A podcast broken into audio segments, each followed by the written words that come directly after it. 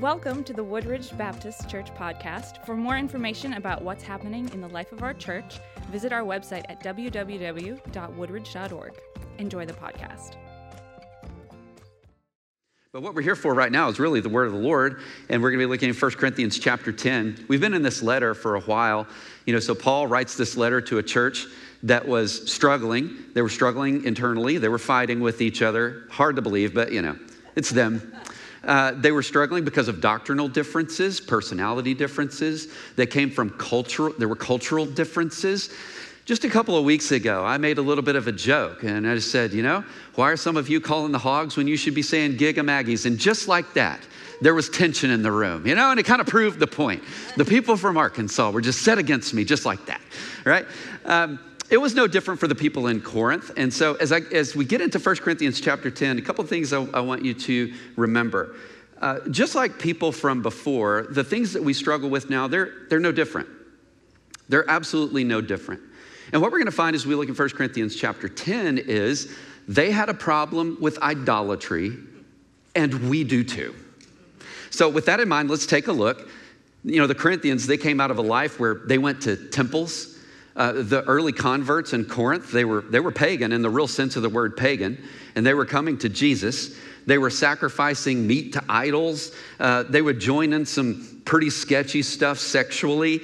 They come to Jesus, they join the church, but some of them would kind of slide back into the practices that they had before. That sounds a lot like us, right? We kind of hear in our Christian walk, and then we step over into a non Christian walk, and then we step back into it was like them. Paul says, by the way, guys, I'm not really okay with any of this. It shouldn't be a part of the church. And so let's talk about it. So let's get into the text and why it matters. And so let's start with verse one. Here's what he says I don't want you to be unaware, brothers and sisters, that our ancestors, so he's talking about people in the past, were all under the cloud.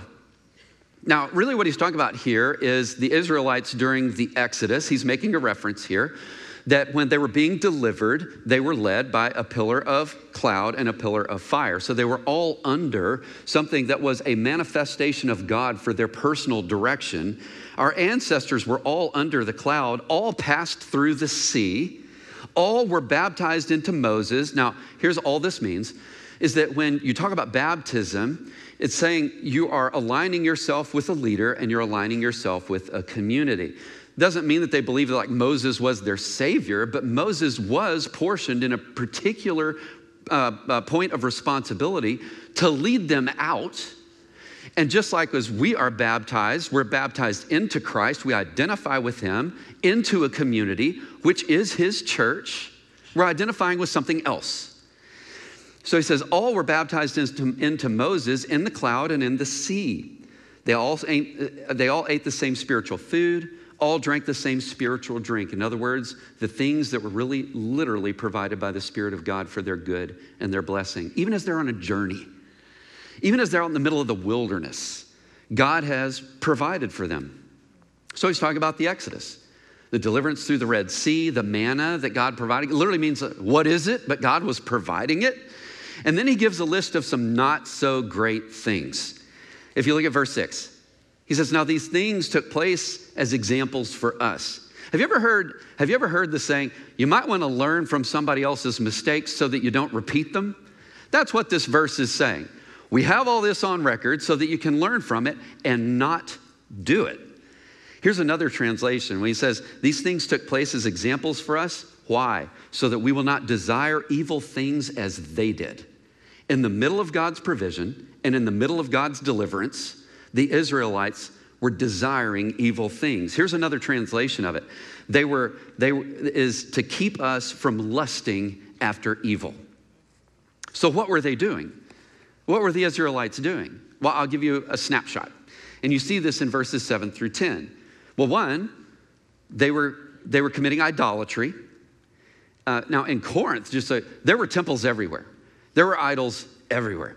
So you have the church, surrounded by literally pagan temples and idolatry. Probably not that hard to fall back into it when you're saturated by it.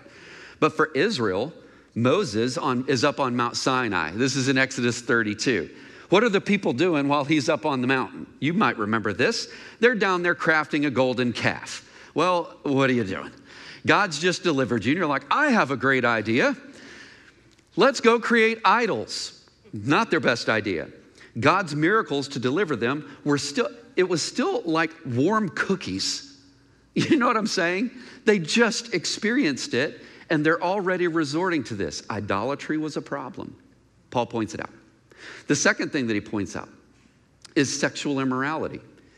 Uh, in Corinth, Aphrodite's temple had a thousand temple prostitutes in it.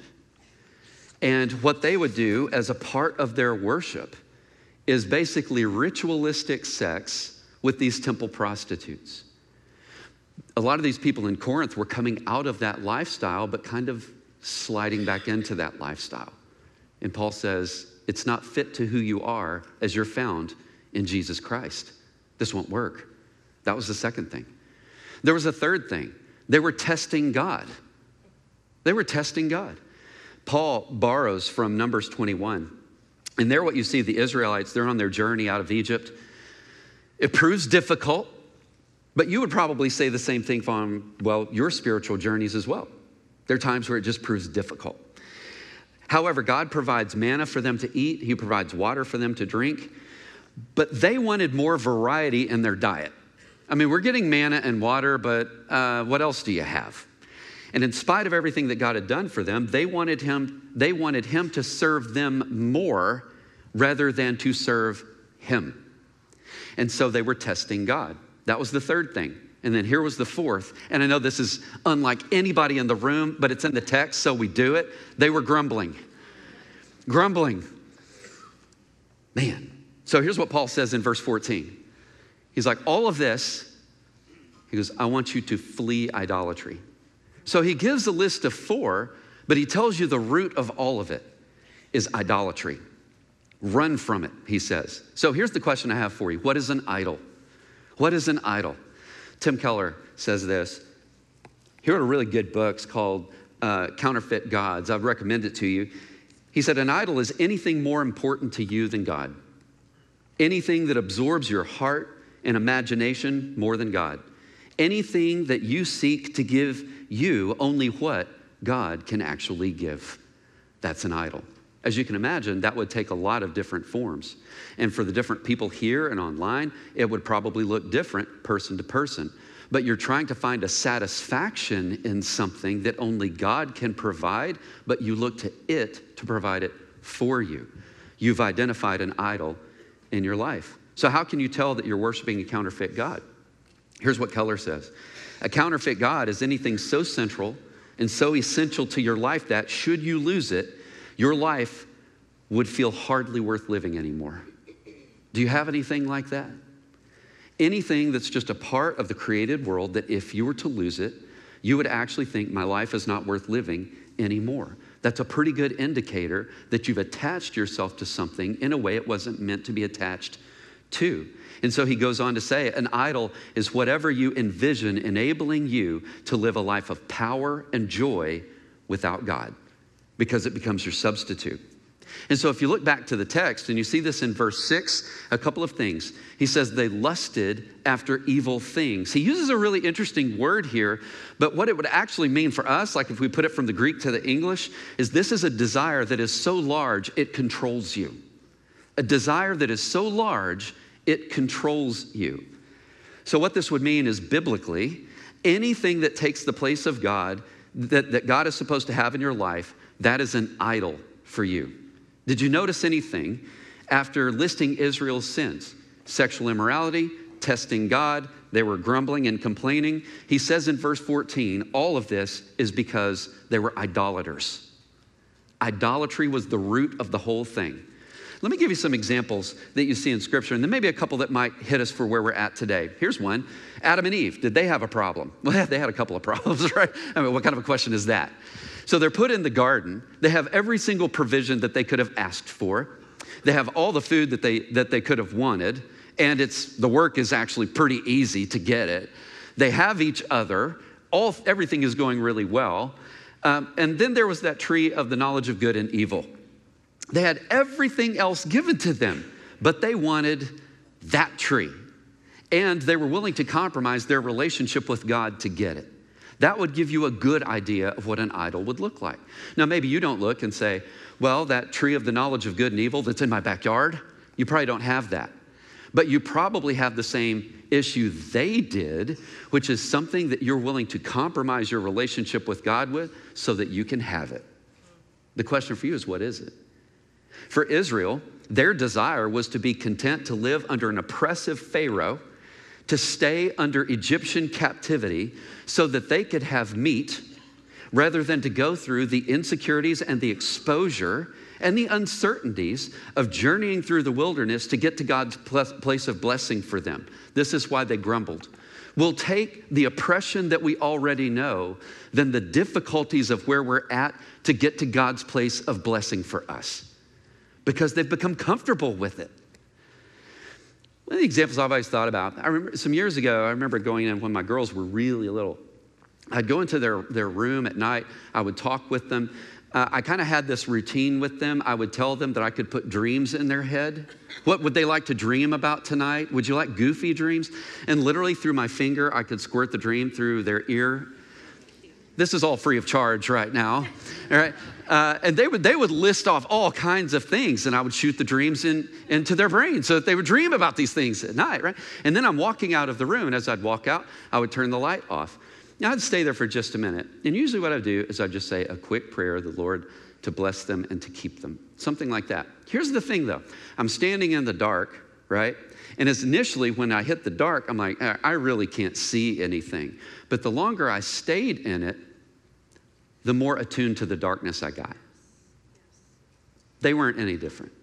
I got to a place where initially the light goes out, I'm like, okay, but initially, I could navigate my way through that room if I wanted to with never turning the light back on. They were no different, and this is what an idol will do it will darken your mind and get you to a place where you're comfortable with it, where you're navigating that life and can't see the light anymore. He said it happened to Adam and Eve, it happened to, to Israel, and it will happen to you. So the question for you isn't, do I have an idol in my life? The answer is yes, you do. You possibly have more than one. The question is, what is it or what are they? Let me, let me give you a couple of things to think about here. Idols can be outward facing, they can be outward facing. You're literally looking out there. So, some examples would be money or sex or drugs. That's possibilities. But idols can take other forms as well. They're what are called inner idols as well. These are extremely powerful thoughts and feelings that we value. I'll give you some examples respect, power, status, control. You want to control everything, greed, or even comfort. I would sacrifice my. The Israelites have already said comfort is more important to us than our relationship with God. We'd rather be back with Egypt. Why would we be any different? So, what do you see enabling you to live a life of power and joy without God? That's probably your idol. Second, idols change the way that you act. Idols will change the things that you do. Notice this in verse 6. It says, So they set their hearts on evil. And then in verse 8, notice the result. They gave themselves to sexual immorality. They set their heart on it and they gave themselves to it. You will do the same with whatever idol is in your life. You will set your heart on it and you will give your life to it. Do you remember the Ten Commandments? Do you remember the Ten Commandments? That was the audience participation part. and they're sitting out there going, No. Read your Bible. All right. In the Ten Commandments, what is the first commandment? No other gods. The Hebrew there is actually really interesting. It says, You'll have no other gods before me. But the Hebrew there is like above me, below me, in front of me, or behind me. Basically, making a point nowhere near me. Nowhere near me. I should be utterly unique to your life. That's the way it starts. Did you notice the last one? You're all probably looking now. Don't covet. Don't covet. In other words, meaning to have a powerful desire for something. Does this sound familiar? To have a powerful desire for something, which is lust, because you don't think you'll be happy without it. So, what do you do when you have that kind of focus on something? The answer is you pursue it. You pursue it. Henri Nouwen wrote a book some years ago called The Wounded Healer. I recommend it to you. He retells a tale from ancient India. Let me share it with you. He said four royal brothers decided each to master a special ability. Time went by, and the brothers met to reveal what they had learned. I've mastered a science, said the first, by which I can take a bone of some creature and create the flesh that goes with it. I, said the second, know how to grow that creature's skin and hair if there is flesh on its bones. The third brother said, I'm able to create its limbs if I have the flesh, the skin, and the hair. Well, I, said the fourth brother, know how to give life to that creature if its form is complete. And so here's what Nouwen said. Thereupon, the brothers went into the jungle to find a bone so that they could demonstrate their specialties. And as fate would have it, the bone they found was a lion's. One added flesh to the bone, the second grew hide and hair, the third completed it with matching limbs, and the fourth gave life to the lion. And then the lion shook its mane, and the ferocious beast arose and jumped on its creators. And he killed them all and vanished into the jungle. And here's why Nouwen gave this example in his book, The Wounded Healer. He said, We have the capacity to create what will devour us. Goals and dreams can consume us, possessions and property can turn and destroy us unless we first seek God's kingdom and righteousness and allow Him to breathe into what we make of life. We create our own destruction. Let me give you another example. This comes from J.D. Greear. I thought it was insightful. He said, It's because we idolize sex and romance that you break your marriage vows and commit adultery. You can't imagine being fulfilled in life without this relationship, and your marriage isn't so easy, so you give up on your marriage. Or it's because you idolize money that you steal.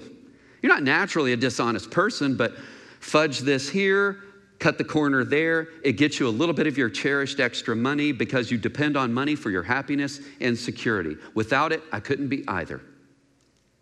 It's because you idolize the opinions of others that you lie. As an adult, when you lie, it's a lot of times to protect your image. And he's right. Because you still idolize what people think, you'll bend the truth. Image control, not integrity control. So what that means is, is we're like an onion. We're a lot like an onion. You have to peel back the layers of sin, and when you do it and you get to the core, you're probably going to find an idol sitting there in your heart. It's like Calvin said our heart is an idol factory, and it just cranks them out. And he's right. So the question then becomes what's behind the idol? What's actually behind the idol? And in fact, what you're going to find when you look at it is that there's more than an idol there because you see this in verse 18. When you're giving yourself over to an idol, you're actually giving yourself over to a demon that's behind it. Look at what Paul says. I'm not making it up. Do not those who eat the sacrifices participate in the altar? Verse 20. What they sacrifice, they sacrifice to demons and not to God. You're playing with fire. See, you just think you're looking at an idol in front of you, but what's behind the idol is the bigger question. Here's the way I was looking at it like this. You know, you think the idol is it, but it's really more like a hand that's in a puppet. And the demon is the hand that's manifesting the idol that you've focused yourself on. And so, as you give yourself over to it, you're not just giving yourself over to an idol, you're giving yourself over to the demon that is actually behind it which means that you are giving yourself over to whatever the thoughts the demon is having, whatever the goals and the desires that the demon has for you. You have just opened up the door for that demon to have the influence of that kind of control over your life. It wasn't just an idol. It was something that had actual power behind it. And some of you are sitting here looking at your life right now and going, Yep. And you might even can think about the moment where you opened up that door and said, I wish I'd never done it. Yeah. I wish I had never done that. You might know the story. You ever heard of the Trojan horse? There was an ancient city on the coast of Turkey named Troy. It was located across the Aegean Sea uh, from the Greek city state of Sparta. You've heard of the Spartans, right? And when the king of Sparta had heard that his beautiful wife, Helen, had been kidnapped by the prince of Troy, he called on the other Greek city states to help him get her back. I'd do that for Wendy, no problem. So his call was, she's thankful, by the way, right now. So his call was answered, and a thousand Greeks, Greek ships set sail for Troy. So here's how the story goes. So the city of Troy, it was protected by a high wall that was built around the city. Some of the parts, they said, were more than 20 feet high. That's pretty tall. There were gates in the wall to let people in and out, but it provided a great defense for the people of, of Troy. It gave the Trojan warriors a safe place to stand while they rained arrows down on people below. They were trying to get over the wall and they're just like picking them off. They're trying to break into the city. Now, at the time of this story, Greek warriors had been trying to breach the wall around Troy for almost 10 years, hadn't been able to do it. And the Greeks couldn't find the way in, and the Trojans didn't seem to want to let them in. No surprise there. Things looked actually pretty hopeless until this guy named Odysseus, a famous ancient Greek general, thought of a trick. It was the custom back then to leave a peace offering behind to admit that you had been defeated. After 10 years, it's probably believable that you would think, all right, we got whooped. So he thought of this custom. And so Odysseus suggested that the Greeks build a huge, heavy, beautiful wooden horse and leave it outside of the gates of Troy. Then the entire Greek army would pretend to leave as if they were headed for home. It was a trick. The horse would be hollow, 30 men would be inside of the horse, hiding. The very best Greek artists got busy carving the giant wooden horse, adding details because everything in the Greek world had to be as beautiful and as attractive as possible. And when it was done, the Greek warriors pretended to sail away. It looks like they're admitting defeat, right? They leave the horse behind. Here's our peace offering. The people of Troy, they rush outside, they cheer their victory. They drag the heavy horse inside of the city gates, they put it on display. We've won, which is just what the Greek general thought that they would do. They would gloat about their victory. And that night, while the Trojan people were sleeping, the men hiding inside the wooden horse, they climbed outside and they opened the gates. The waiting Greek army entered Troy, and that was the end of Troy, or at least as the story goes.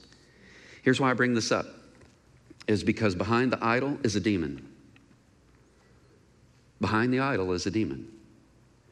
And so, as you look at the idol, you're looking at the horse, but you might not be asking what is inside of it. And you open the door to its influence over your life. Have you ever noticed in Scripture that Satan is called the prince of the power of the air?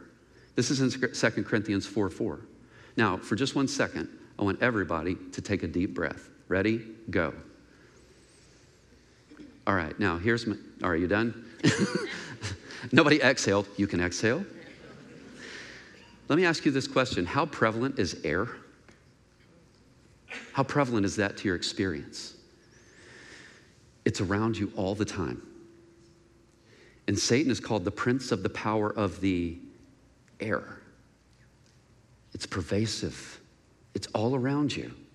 And he works his best to deceive you it's like looking at the Trojan horse. You think you're winning, but you're losing. So here's the solution. You see this in verse 14.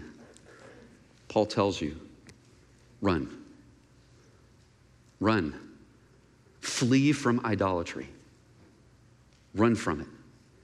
And then he gives this promise in the verse right before that, in verse 13. He says, No temptation has come upon you except what is common to humanity. Pay attention. But God is faithful.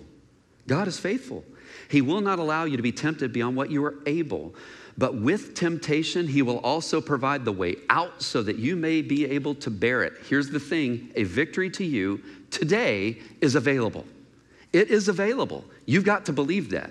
You're not in something that you can't get out of. You might believe it, but don't believe it. That's the lie there is the possibility of victory for you today. Why? He already told you God is faithful, He provides the way out. Do you remember Job? Job really went through it, right?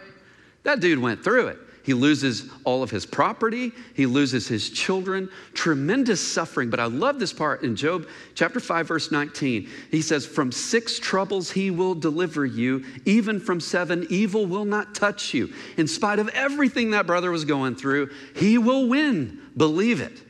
He will win. God provides a way out. What you have to understand today, He has given you options. The only question is, are you going to take what He's been giving you? You see, you have to see the problem for what it really is. And until then, you stay exactly where you're at. There was a Canadian philosopher named Al Wolters. He said this He said, In the biblical view of things, the main problem in life is sin, and the only solution is God and His grace. And he is right. Here's what he said, though the alternative to this view is to identify something beside sin as the main problem with the world and something beside God as the main remedy. Those are probably the idols. So here's the invitation to you this morning I want you to look into your own life. See how the power of the demonic has impacted you. Like, actually, let's be honest with ourselves today. Maybe you can say this the love of money has led to corruption. Gratifying your body has led to an addiction. Sexual, drug, I don't know. But gratifying your body has led to an addiction, which might have led to brokenness in your family. You, you didn't know the pleasure you were seeking was a cover for a demon to impact your life, and you went there, and now it's a stronghold in your life. Good news today, you can have victory. You can. You can. Well, here's what I want you to know this morning what you don't need is more self assurance. You need the power of God for a win. That's what you need. You don't need self assurance. And so the altars, they are open. I'm inviting you to come and to pray, to pray with a minister that is going to be at the back, or a Stephen minister that is going to be at the back. You might want to pray for somebody else today because you see that what we're talking about this morning is very real and prevalent in their life. We spend time in prayer every single week for this purpose. The remedy for sin is grace, and our need is forgiveness and reconciliation. That's it. Paul David Tripp said it like this You worship your way out of what you worshiped your way into. You pursued all of these other things and you gave your full self to it. Today it's the time to pivot, turn, and say, I'm giving my full self over to Christ. That's it. You worship your way out of what you worshiped your way into. Tim Keller said the secret to freedom from enslaving patterns of sin is worship. You need to worship. You need great worship. When is the last time you've done that?